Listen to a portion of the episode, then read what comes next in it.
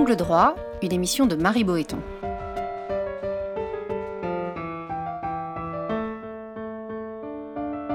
Entre le fort et le faible, c'est la liberté qui opprime et la loi qui affranchit. Aujourd'hui, les Français face à l'accoutumance sécuritaire avec François Saint-Pierre. À peine sorti de l'état d'urgence terroriste, le pays se trouvait placé sous état d'urgence sanitaire, Covid oblige. Ainsi, ce qui devait être passager devant la norme. Certes, pour des raisons tout à fait recevables, puisqu'il en allait de la protection de la population, il n'empêche. Ces états d'exception ouvrent des brèches dans notre état de droit. Comment? En mettant à mal nos libertés fondamentales, mais aussi en transférant une partie du pouvoir parlementaire à l'exécutif une situation qui alarme une partie des juristes, certains allant même jusqu'à parler de despotisme légal.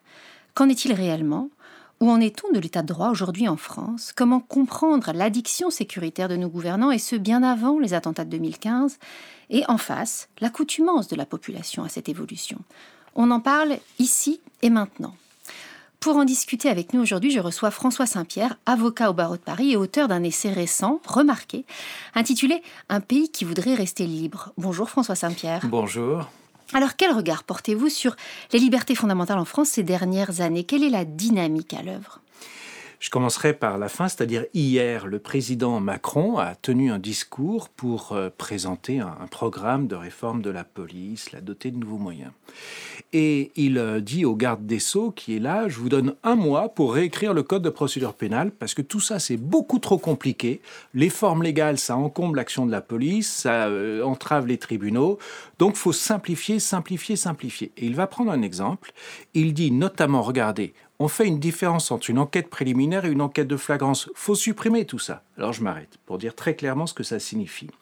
Un, concrètement, ça veut dire qu'en enquête de flagrance, les policiers ont le droit de vous arrêter, vous, n'importe qui. Ils ont le droit de vous fouiller, de perquisitionner votre maison, votre domicile. Alors qu'en enquête préliminaire, c'est impossible. On voit bien que cette distinction, elle est fondamentale pour préserver la sûreté des gens, leur liberté fondamentale d'aller venir de leur domicile, etc. Deux, ça veut dire que le président Macron n'a pas cette notion-là. Et je me suis rendu compte que derrière ce vernis intellectuel, il y avait une vacuité culturelle qui était catastrophique. Nous sommes arrivés à un point où le président de la République a oublié toute notion de liberté publique, de liberté individuelle. Voilà où nous en sommes. Alors, vous venez de parler de sûreté. C'est un terme que les, Français, qui sont néophytes euh, en droit, connaissent mal. Euh, on a tous repris ces dernières décennies la formule d'Alain Perfit, hein, la sécurité est la première des libertés. En ne parlant plus que de sécurité, c'est-à-dire au fond de la protection de notre intégrité physique, et plus de sûreté. La sûreté, c'est une manière de se prémunir contre l'arbitraire du pouvoir. Est-ce que les Français ont oublié cette notion de sûreté ou la méconnaissent? Je pense que c'est un, terme, une notion, une valeur qu'il faut vraiment remettre en avant. C'est un terme que l'on trouve dans la Déclaration des droits de l'homme et du citoyen du 26 août 1789. C'est-à-dire que ça fonde cette nouvelle page de notre histoire euh, de France euh, contemporaine. C'est la Révolution française qui reconnaît aux gens, aux citoyens, euh, un droit à la sûreté contre l'État contre les abus de pouvoir des agents de l'État. Et contre son arbitraire. Et contre son arbitraire, bien sûr. Donc c'est une notion qui ne signifie pas la sécurité. C'est tout autre chose. Elle signifie que l'État a des devoirs envers les citoyens, et notamment le devoir de respecter leurs libertés fondamentales. Dans, votre ouvrage, vous, vous, dites que les entorses à l'état de droit auxquelles on assiste aujourd'hui sont sans précédent depuis un passé lointain. Ça, on l'a presque oublié. Oui, alors nous avons un passé qui a été euh, fracturé, tumultueux, et qui, contrairement à ce que disait récemment le préfet allemand lorsqu'il louait les forces de police pour dire vous n'avez pas à rougir de votre passé, si l'État français a été un État raciste pendant Vichy. L'État français a été un État meurtrier pendant la guerre d'Algérie. Et on peut additionner les exemples de cette façon-là. Il y a une mauvaise manière de vivre l'histoire, le passé, c'est d'imaginer que nous vivons un roman national, un récit national. Je suis en désaccord total avec cette notion-là. L'histoire, elle est sanglante, elle est fracturée, la démocratie a mis énormément de temps à s'installer dans notre pays. C'est euh, François Furet, le grand grand historien de la Révolution française, qui disait que finalement, la Révolution française a commencé en 1789, elle s'est achevée peut-être en 1870 avec la Troisième République. C'est tout dire. Mais l'histoire ne s'est pas arrêtée là. Hélas, Vichy, euh, la guerre d'Algérie sont là pour nous rappeler qu'un État de droit s'effondre du jour au lendemain si on ne le fait pas vivre. Et ça, ça ne dépend pas du président de la République, ça dépend de vous, de la presse, la liberté euh, d'information est fondamentale, ça dépend des avocats qui défendent dans les tribunaux les droits des personnes, évidemment ça dépend des juges, et nous sommes toute une collectivité de citoyens actifs qui remplissons des missions qui sont fondamentales pour faire vivre une démocratie. Je crois que euh, malheureusement, euh, ce que l'on a pu appeler le macronisme n'existe pas. Nous avons un, jeune président de la République qui a réussi un coup de poker extraordinaire, se faire élire de cette manière-là. Mais euh, je me souviens très bien du jour où il a dit finalement, il manque une pièce sur l'échiquier, c'est la figure du roi. Louis XIV, non, ça n'a pas fonctionné. Ça a été le pire des rois de France. Donc je crois que nous sommes là dans un contresens historique dont nous payons vraiment les frais maintenant. Moi, je souhaite que la démocratie euh, fonctionne. Ça ne se limite pas aux élections une fois tous les cinq ans, mais les élections, c'est très important. Ça va venir très vite et il va falloir que nous tous, nous tirions les conséquences de ce quinquennat. Certains parlent de, de coup d'État au ralenti, de despotisme doux. Est-ce que ces expressions vous parlent ou est-ce qu'elles vous semblent excessives? Alors je pense qu'il faut rester euh, mesuré, raisonnable dans l'emploi des mots. Dire que nous vivons en dictature, c'est faux. Dire que le gouvernement suit une ligne autoritaire, à mon avis, c'est vrai. Mais il y a des contre-pouvoirs. Je citais la presse, je citais la justice, et par conséquent, l'état de droit, ça n'est pas que le pouvoir exécutif. Nous avons au Parlement des parlementaires qui remplissent leurs fonctions, qu'ils soient à droite ou à gauche, ils sont là pour, euh, euh, pour faire valoir leur point de vue, se battre contre euh, les projets de loi avec lesquels ils sont en désaccord. Je voudrais ici souligner notamment l'action au Parlement des députés de la France insoumise. Alors je le dis tout de suite, moi j'ai pas ma carte à la France insoumise, mais je fais le bilan et je vois qui remplit sa mission avec euh, désintéressement, honnêteté, intelligence et euh, je voudrais souligner cela. Euh, certains avocats disent, je ne sais pas si c'est votre point de vue, qu'au fond, on débat beaucoup, on s'alarme beaucoup de l'entrée euh, en état d'urgence, qu'il soit sanitaire ou terroriste, alors même qu'il faudrait davantage se préoccuper de la sortie des états d'urgence. C'est là précisément qu'on voit si on en sort à droit constant ou pas. Est-ce que vous partagez ce point de vue? Oui, assez, parce que je pense que le président Macron est un habile prestidigitateur. Bon. Euh, le président Hollande, au lendemain des attentats euh, de 2015, a déclenché l'état d'urgence antiterroriste. Euh, le problème pour lui a été d'en sortir. Puisque les attentats se multipliaient, se succédaient, il était difficile d'en sortir du jour au lendemain. La menace était toujours présente. Donc, la façon qu'a eu Emmanuel Macron de sortir de cette impasse-là était de dire bon, bah, si c'est ça, on met l'état d'urgence dans le droit commun. Mais là, pour le coup, c'est un artifice. Euh, de nombreuses personnes se sont élevées contre cela. Euh, et pas seulement euh, moi, mais Madame Delmas Marty, qui est peut-être la juriste la plus respectée en France. Le New York Times, dans un éditorial, a dit la France suit une dérive autoritaire. Ça n'est pas possible de concentrer les pouvoirs de cette façon-là. C'est un véritable sujet, mais il faut encore rester mesuré parce que, et dans ce petit ouvrage que vous citiez, je me suis intéressé aux faits. C'est-à-dire que vous avez les lois antiterroristes. Personne ne va critiquer la nécessité euh, d'une action extrêmement forte, policière, judiciaire, sur ces, attentats terroristes. C'est une évidence. Mais dans la pratique, le nombre de perquisitions administratives, environ 4000 à l'époque des attentats, euh, deux mosquées fermées, 800 euh, personnes assignées à résidence sur le plan administratif pour un délai plus ou moins long, c'est vrai. On reste dans des dimensions euh, de volume, de mise en œuvre de ses pouvoirs, jusqu'à présent assez limité. Mais attention, à droite, messieurs Ciotti, Estrosi, euh, demandent l'ouverture d'un Guantanamo, à l'île de Ré par exemple. Ils demandent que les terroristes n'aient plus droit aux garanties légales. Qu'est-ce qu'ils veulent hein euh, Du waterboarding, de la torture? Donc on a vraiment des gens qui raisonnent de travers. Et le problème actuellement, c'est que celui qui voulait être roi, eh bien, euh, ne donne absolument pas le cap à suivre, n'indique pas les limites à respecter. Vous savez que l'homme qui voulut être roi, c'est une nouvelle euh, prodigieuse de Rudyard Kipling, hein, euh, dont John Huston a tiré un film, et avec Michael Caine et Sean Connery, à la fin, ça se passe très très mal. L'homme qui voulut être roi finit comme un roi. Dans votre ouvrage, justement, vous, vous ne désespérez pas de, de l'état juridique du pays. Vous rappelez que de hautes juridictions, je pense au Conseil d'État, au Conseil constitutionnel, ont su empêcher certaines dérives, ont retoqué certaines mesures. Lesquelles, par exemple? Alors, c'est un phénomène qui est récent et qui est remarquable. Euh, dans un précédent petit livre, je l'ai euh, bien développé parce que je me suis rendu compte que euh, les politiques ont peu de culture juridique, je me permets de le dire, et n'ont pas réalisé à quel point les choses avaient changé. En 2010, à l'initiative d'ailleurs du président Sarkozy, le Conseil constitutionnel s'est vu doté de nouveaux pouvoirs Peut-être le président n'avait-il pas perçu les conséquences de cela. Avec la QPC Avec la question prioritaire de constitutionnalité. Au jour où je vous parle, on en est à 930 décisions rendues en un petit peu plus de 10 ans. C'est beaucoup. Donc le Conseil constitutionnel est devenu une véritable cour constitutionnelle qui est critiquée parfois, mais qui rend des décisions tout à fait remarquables. Je prends deux exemples. À propos des personnes qui euh, euh, veulent aider euh, les réfugiés aux frontières, Hein. Euh, le Conseil constitutionnel a dit que l'incrimination pour laquelle ces gens étaient poursuivis était inconstitutionnelle parce qu'elle violait le, droit, le devoir de, le, droit à la, fraternité, qui est un, droit constitutionnel. C'est dans notre devise. C'est dans notre devise. Il y a là une véritable créativité juridique du Conseil constitutionnel. Je prends un autre exemple. Pendant la révolte des Gilets jaunes, le gouvernement n'a rien trouvé de mieux que de faire voter par son parti LREM une loi qui aurait donné le pouvoir au préfet de police, Monsieur Lallemand, de euh, délivrer des interdictions individuelles de manifester aux manifestants qui auraient euh, se seraient Donc, fait remarquer. préventive Préventive.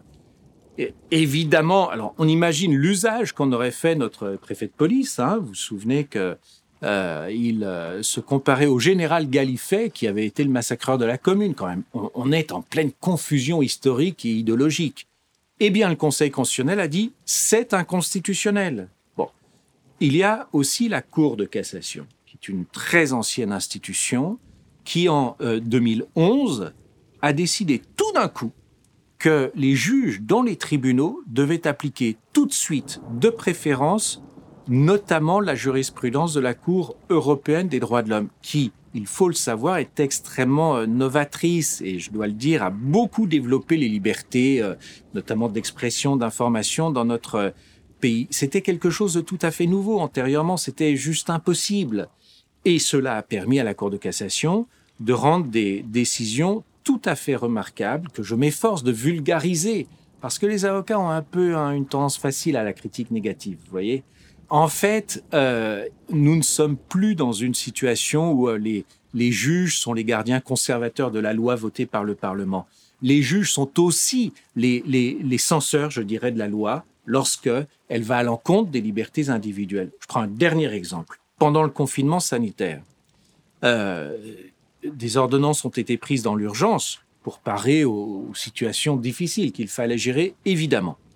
Et euh, la ministre de la Justice, qui était Madame Belloubet, parfaitement respectable par ailleurs, hein, sans commune mesure avec l'actuel garde des Sceaux, dont je pense le grand mal, eh bien, euh, la ministre avait pris une circulaire pour dire, bon, euh, le gouvernement a décidé que les délais de détention provisoire des personnes incarcérées avant leur procès, donc présumées innocentes, étaient automatiquement prolongés de 4 mois à de 6 mois. Et par conséquent, c'est pas la peine de tenir des audiences pour prolonger ces délais. Comprenons bien les choses. Les gens sont en détention provisoire, présumés innocents, ça ne peut être que pour une durée limitée. Et pour la prolonger, faut une audience dans un tribunal face à un juge. Pour les gens qui sont en prison, c'est un moment d'espoir extrêmement important, même si la plupart des détentions sont prolongées. Euh, la ministre avait décidé que ça n'avait plus lieu d'être.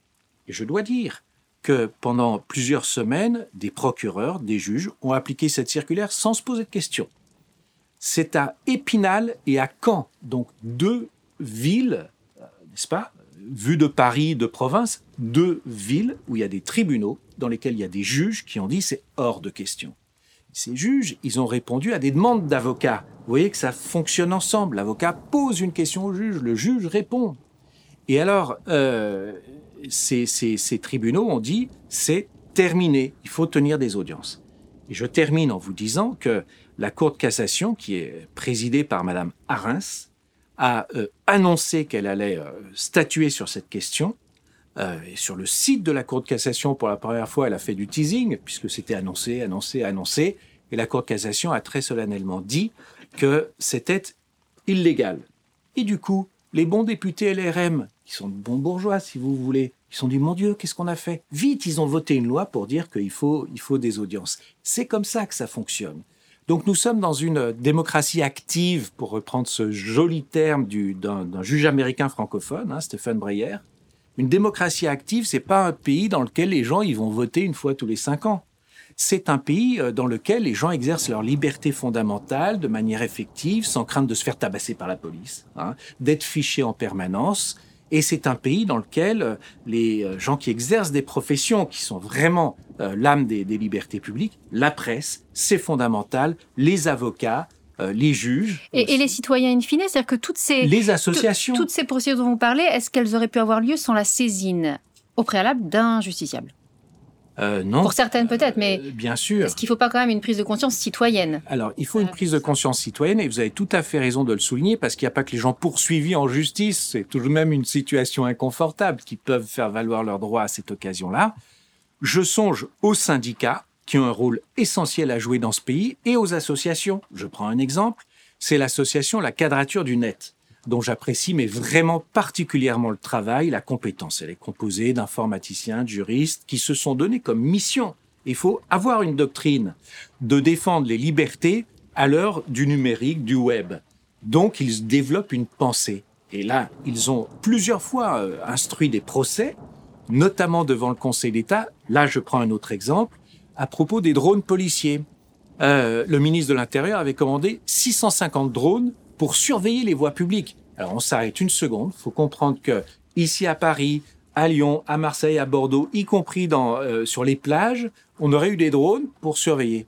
Vu du côté policier, c'est un outil de surveillance remarquable. Pour nous, qui sommes dessous, c'est un état de stress permanent, permanent. Et moi, je dis que aux libertés publiques, il faut toujours relier la santé publique, la santé mentale publique. Si on vit avec des drones qui nous surveillent, on devient tous fous. Alors ça, ça a été retoqué par le Conseil d'État. Exactement. Alors attendez, le tribunal administratif, dans un premier temps, a rejeté la requête de la quadrature du net. Ils sont allés au Conseil d'État, donc vous voyez qu'il faut de la combativité, de la ténacité, et le Conseil d'État leur a donné raison. Moyennant quoi, le préfet de police n'a que peu tenu compte de cette décision. Le ministre de l'Intérieur Darmanin a fait voter une loi dans la loi dite sécurité globale. Vous voyez la poésie du terme, sécurité globale. Pour, euh, pour euh, mettre ça dans la loi, le Conseil constitutionnel l'a annulé. Alors ça reviendra bien sûr comme cela. Mais je pense que ces débats permettent de prendre conscience de l'extrême nocivité de ce théorème que vous avez évoqué au début de notre entretien, qui remonte aux années 70, hein, et notamment à Alain Perfit, la sécurité serait la première des libertés et que M. Macron reprend à son compte. C'est faux. La sécurité n'est pas une liberté. Comment vous expliquez euh, l'addiction sécuritaire de nos gouvernants, comme vous la décrivez dans votre dans votre ouvrage, et ce avant 2015, parce qu'on a tendance à se focaliser au début des attentats de 2015, mais la rétention de sûreté sous Nicolas Sarkozy, c'est bien avant, hein, c'est 2008. Comment vous expliquez cette tendance euh, à long terme? Alors, je pense que euh, c'est euh, une solution de facilité pour les gouvernements de dire que tous les problèmes de société vont se régler par la matraque et par l'incarcération. Bon. dans ce livre, j'ai souhaité ne jamais donner, prêter le flanc à la critique de la naïveté. Hein. C'est-à-dire que moi, je suis avocat, vous savez, les tribunaux, je les fréquente depuis plus de 30 ans, donc je sais pertinemment quelle est la violence de la criminalité, euh, les problèmes majeurs que cela pose, euh, et donc euh, je ne sous-estime jamais le devoir qu'a l'État de garantir aux citoyens leur sécurité. donc, bien sûr que ce but-là était légitime, mais ça a été employé à des fins purement électoralistes. Et voyez, depuis cette époque, on a développé une procédure de jugement rapide des personnes qui s'appelle la comparution immédiate. Et cette procédure vise à interpeller des gens, par exemple sur la voie publique, à les placer en garde à vue, à les présenter au procureur, puis au tribunal tout de suite. Et il suffit d'aller assister à ces audiences dites de comparution immédiate dans les tribunaux pour voir que les gens sont jugés rapidement, je veux dire maltraité judiciairement. Bon, disons les choses telles qu'elles sont. Et c'est une machine à réprimer par des incarcérations fermes de moyenne durée. D'accord? Et donc, cette, cette procédure a une conséquence complètement néfaste, qui est que nous avons euh, augmenté la population carcérale, c'est-à-dire le nombre de détenus dans des proportions que l'on peut qualifier d'incarcération de masse. Et là, c'est un problème qui est majeur, parce que les gens ont vécu dans des conditions complètement indignes, les jeunes ne travaillaient plus, avaient des horaires complètement décalés. Nous, les avocats, on y va en prison. Alors évidemment, dans les prisons modernes, on voit beaucoup moins les gens dans leurs conditions de, vie réelles. C'est comme ça, on le sait.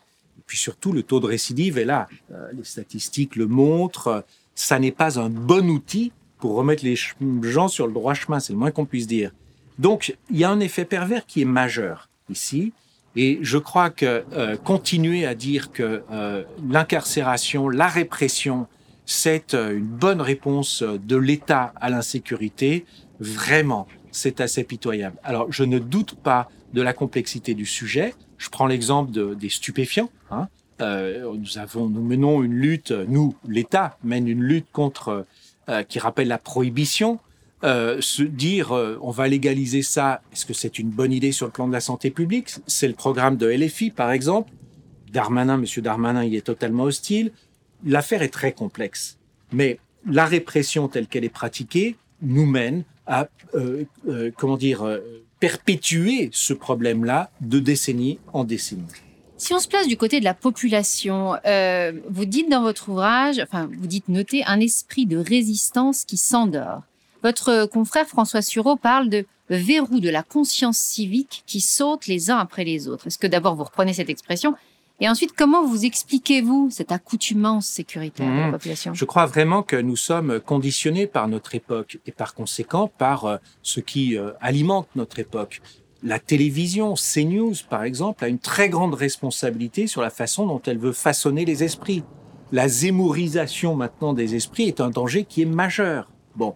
Et nous aboutissons à un moment donné à une, situation que Stefan Zweig, vous vous souvenez de ce remarquable écrivain euh, autrichien qui, qui est mort en 1942. Euh, il s'est suicidé de désespoir en voyant son Europe euh, s'effondrer. Et on vient de republier un petit livre qui ne l'avait pas été. Il écrivait des toutes petites biographies, des miniatures, comme il les appelait, sur Cicéron, l'avocat romain. Et il décrit Cicéron pendant la dictature de Jules César. Et il lui fait dire, l'idée même de liberté avait disparu à Rome. Et moi, je dis que nous sommes en situation de perdre complètement la notion de ce que sont les libertés effectives. Et c'est la raison pour laquelle j'ai écrit ce petit livre pour conjurer ce défaitisme, mais je ne suis pas le seul. Il y a François Sureau, il y a Patrice Spinozzi, dont on a lu une belle interview hier dans Le Monde, interrogé par le journaliste Jean-Baptiste Jacquin. Nous sommes très nombreux, parmi les avocats, parmi les journalistes, dans les syndicats, les associations, je le disais, et puis il y a les citoyens qui vont manifester. Alors ça c'est, euh, ça a pris la figure des gilets jaunes un temps, ça prendra d'autres figures. Moi, je pense que le droit de manifester ses opinions, y compris par des manifestations sur la voie publique, c'est quelque chose d'extrêmement, extrêmement important. Vous, posez une question assez vertigineuse à la fin de votre essai quand vous dites avons-nous encore la force de désirer autre chose que notre sécurité? C'est une question qu'on peut tous se poser intérieurement, mais dont la réponse n'est pas évidente. Non, elle n'est pas évidente du tout. Alors évidemment, pour euh, euh, vous et moi qui exerçons des métiers, qui avons une liberté intellectuelle, c'est facile finalement de dire mais moi j'ai ma liberté, c'est sûr. Euh, je pense que euh, tout cela est allié bien entendu avec la condition sociale des gens et des autres. Regardez le confinement, comme cela a pu être vécu de façon assez positive par certaines personnes qui ont trouvé le temps de lire, et de façon absolument dramatique pour des personnes qui n'avaient pas de bonnes conditions familiales ou, économiques. Donc l'affaire est, vraiment euh, extrêmement sensible. Et je dis que lorsque le gouvernement euh, donne comme horizon uniquement des consignes de sécurité et de violence policière, pardon, mais ça ne va plus du tout. Euh, Foucault disait qu'au fond, euh, les gouvernements successifs pouvaient accroître le contrôle sur les populations en mettant en avant l'exceptionnalité de leurs mesures. Est-ce que vous pensez qu'en nous disant l'état d'urgence sanitaire, l'état d'urgence terroriste est certes liberticide, mais les circonstances sont exceptionnelles. Est-ce que là, on, s'inscrit vraiment dans la, dans la rhétorique et dans la pensée foucaldienne Je suis tout à fait d'accord. Hein. C'est-à-dire que euh, on l'a vu avec l'inscription de l'état d'urgence dans le droit commun. Euh, on assimile des mesures qui ne devaient être qu'exceptionnelles comme étant euh, parfaitement acceptables au quotidien. Donc, il faut évidemment réagir contre cela, pas d'une façon naïve ou manichéenne, euh, mais je pense que chacun a sa place euh, en fonction de, sa vision des choses, de sa, son rôle, de son métier, de ses activités sociales, politiques ou tout ce que l'on veut. Nous devons réagir et exercer nos libertés. Moi, je crois que nous vivons paradoxalement dans une société de très grande surveillance, mais dans une société de très grande liberté aussi. Et je dis, contrairement à bien d'autres, que nous avons aujourd'hui plus de liberté qu'autrefois. Y a une très grande historienne qui s'appelle Mona Ozouf, hein, qui a écrit des livres. Elle, c'est Louis XVI, Varennes, son champ de, prédilection. Et elle a, un jour, elle a interviewé, je crois que c'était dans La Croix ou dans Le Monde, euh, eh bien, et elle dit, je ne laisserai jamais dire que c'était mieux avant. Elle parlait de la condition des femmes. Et donc, nous avons une évolution. Je, je pense souvent au statut civil des gens. Autrefois, enfin, faut le savoir, les enfants dits naturels, c'est-à-dire nés alors que leurs parents n'étaient pas mariés, ou pire, leurs parents pouvaient être mariés mais ils étaient nés d'un autre parent, n'avaient mais vraiment été complètement stigmatisés et exclus. Et donc pour la psychologie, le développement intérieur de ces enfants, c'était une extrêmement difficile. Moi, je suis très sensible à cela. Aujourd'hui, ce genre de stigmatisation n'existe plus. Donc le droit civil a considérablement évolué. J'évoquais la liberté d'expression, d'information. Nous avons beaucoup plus de liberté aujourd'hui qu'autrefois. Euh, je pense que Internet a permis un développement de ces libertés majeures et, je vais le dire, les réseaux sociaux.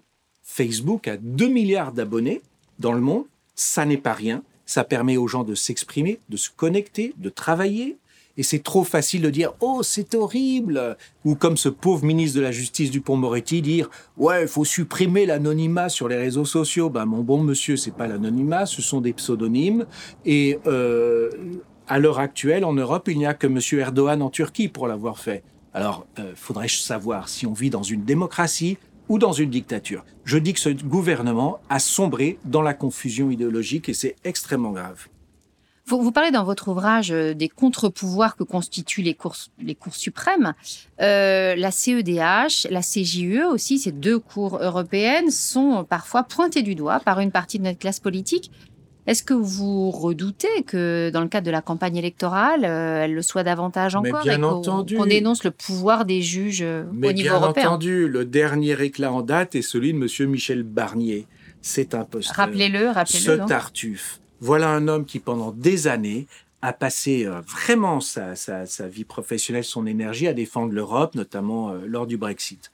Et tout d'un coup, parce que monsieur a une ambition pour euh, le, prochain quinquennat, pas pour lui-même, mais il se verrait bien Premier ministre, par exemple, eh bien, il endosse les thèmes des républicains les plus droitistes, c'est-à-dire il faut un Frexit, se retirer de l'Europe. Et pour ça, il faut se retirer de la Cour européenne des droits de l'homme et de la Cour de justice de l'Union européenne. Pour faire simple, ce sont deux grandes juridictions européennes qui régulent le droit partout en Europe et qui ont un rôle mais absolument majeur en Europe ces, ces 30 dernières années. Voilà Monsieur Barnier qui dit ouais, tout ça, euh, faut, faut s'en défaire, il faut revenir au souverainisme juridique. Pauvre girouette, franchement, il m'a affligé. Alors ça, c'est un thème que développent les républicains, et là, euh, liberté d'opinion de chacun ils ont leur, euh, leur, euh, leur thème. Je crois que, et c'est un thème qu'on retrouve dans de nombreux pays européens, celle qui a le mieux défini ce, ce, mouvement de pensée, c'est l'actuel ministre de la Justice de Boris Johnson en Grande-Bretagne, qui s'appelle Suella Braverman. Et elle a dit euh, en français le droit à capturer le politique. Hein. elle réagit à ça, c'est une très belle formule. Et ça résume parfaitement cela. Mais moi, je m'en réjouis. Parce que le pouvoir politique ne peut pas avoir tous les pouvoirs, parce que ça, c'est ce qui s'est produit. Euh, pourquoi cet ordre juridique est né comme ça? À la chute du nazisme, pour que ça ne se reproduise pas. Voilà. N'importe quel État peut abuser de ses pouvoirs pour instituer une législation raciste, génocidaire. Voilà. Et c'est la raison pour laquelle ces grandes cours ont été conçues pour protéger les citoyens des abus criminels du pouvoir politique. Il faut bien le comprendre. Je lisais hier euh, un livre euh, d'un écrivain turc qui, avait été incarcéré, condamné à perpétuité avant que la Cour européenne des droits de l'homme euh, ne condamne la Turquie. Et il a été libéré. Et c'est vous dire la force de ce pouvoir judiciaire européen, c'est que même contre la Turquie, la Cour européenne des droits de l'homme peut dire là, c'est non, et vous libérez cet homme. Voyez? Donc, ces politiques de les républicains qui disent ouais, ouais, tout ça, faut, faut en partir, pourquoi? Pour quelle raison? Pour aller où? Hein? Donc il faut vraiment prendre le temps de, la réflexion euh, pour euh, euh, bien comprendre les enjeux de, ce débat et je vous remercie d'autant plus de m'avoir invité pour en parler. Merci beaucoup François Saint-Pierre. Je rappelle que vous êtes l'auteur d'un récent essai qui s'intitule Un pays qui voudrait rester libre aux éditions Odile Jacob. Cette émission a été préparée par Marie Boéton avec à la technique Lucien Auriol et à la coordination Camille Bloomberg. Vous pouvez écouter et télécharger librement l'émission sur le site internet radio.amicus-curiae.net à la page de l'émission et ne manquez évidemment aucun épisode en nous suivant sur les réseaux sociaux.